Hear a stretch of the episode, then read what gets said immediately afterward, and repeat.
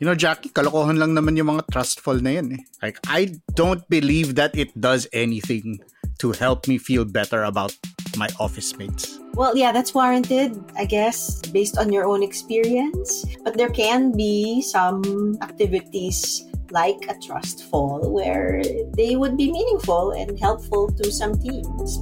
We've seen some of that. Kailangan mo ba ng mas makabuluhang chismisan sa pantry? Listen to more conversations about work, both hot takes and thoughtful takes, with me, Carl Javier, and Jackie Caniza on The Imaginable Workplace.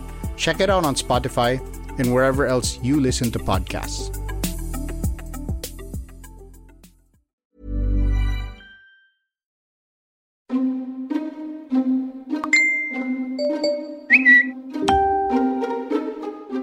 What will campaigning look like during the pandemic? With large scale rallies, fancy dinner fundraisers, and door to door canvassing out of the question, candidates have to turn to technology to connect with voters. But how much of your strategy should you devote to traditional methods? And what does it take to mount an effective social media campaign?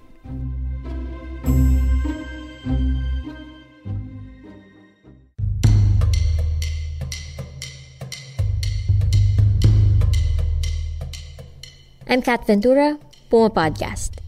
And in this episode of Teka Teka, we listen in on a forum aptly titled Kanya-Kanyang Diskarte, organized by the Philippine Communication Society.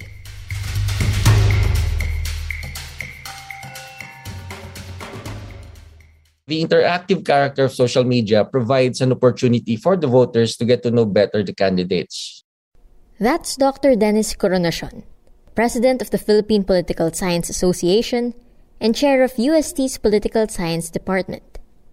Ito po yung isa sa mga features ng social media, iba't ibang social media platforms for them to talk back, for the voters, uh, for the social media users to be able to talk back to the candidates.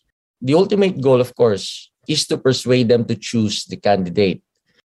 But that's not to say online popularity will translate into actual votes.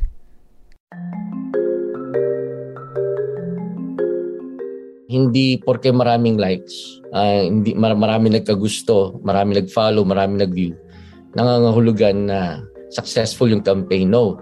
Uh, success in election campaigns can be determined by the number of votes cast in support of your candidate. So, yan po ang ultimate goal of uh, communicating with the voters. Attorney Barry Gutierrez, the spokesman of Vice President Leni Robredo, says their strategy is to move away from a top down approach to messaging. He calls it, quote, the people's campaign, end quote.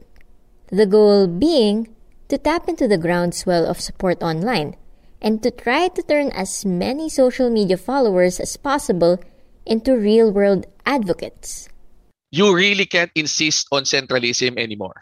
Okay? You really can't insist on a traditional hierarchical structure na ito yung uh, central campaign binababa sa lahat ng mga ng mga volunteers at kailangan nilang sumunod ng talagang striktong strikto.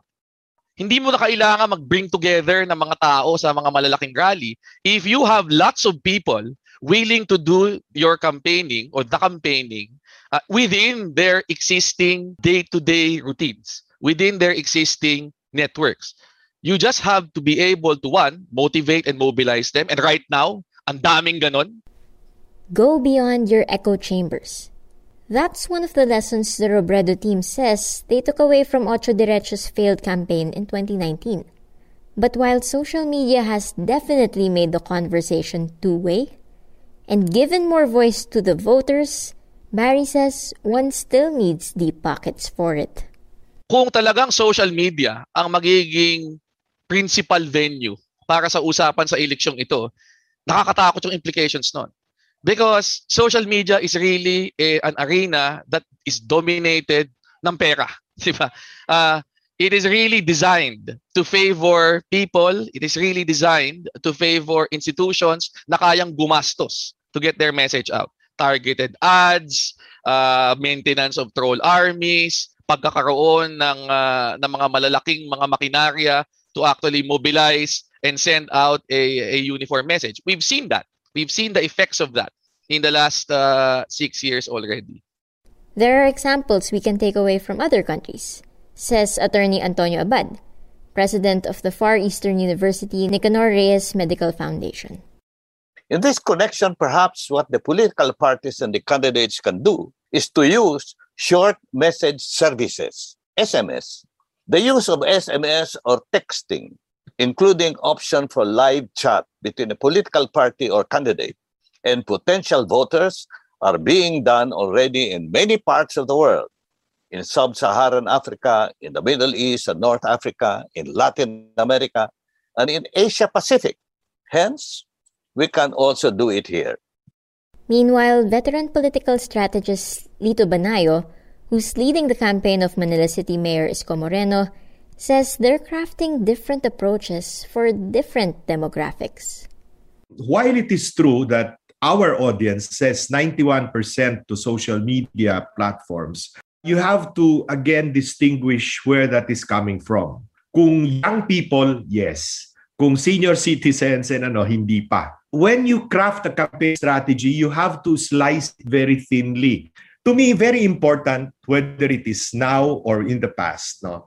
yung to be guided by research, to be guided by quantitative and qualitative research. Kailangan yung surveys at kailangan yung FGDs. FGD stands for Focus Group Discussions. It's a type of market research wherein a moderator gathers a small group of people together to collect insights on a particular topic. The statistics actually back Lito up a September Pulse Asia survey showed that TV is still king, with 91% of Filipino adults saying that that was their main source of news and information. Only 48% use the internet as their main source, which brings us back to the point that online popularity may not necessarily translate to success at the polls. But what social media has done is force the politicians to listen. Here's Barry again. Political campaigns have this tendency to look at voters as, you know, passive recipients of the content they produce, the messages uh, they churn out. Isang reminder lang, di ba? That when you're a voter, you are a Filipino, you are a participant in this important electoral exercise, you're not just a passive receiver of information. You're not just consumer kung ano man na, kung, ano man ang nilalabas ng mga political campaigns. You are an agent yourself of change. You can be an active participant, an actor dito sa field na ito. And I think more than ever, in the kind of campaign we will be facing under the very challenging circumstances, that has to come to the fore.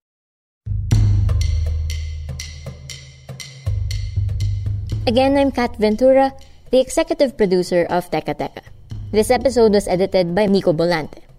Teka Deka and Puma Podcast are available wherever you listen to podcasts. Maraming salamat po.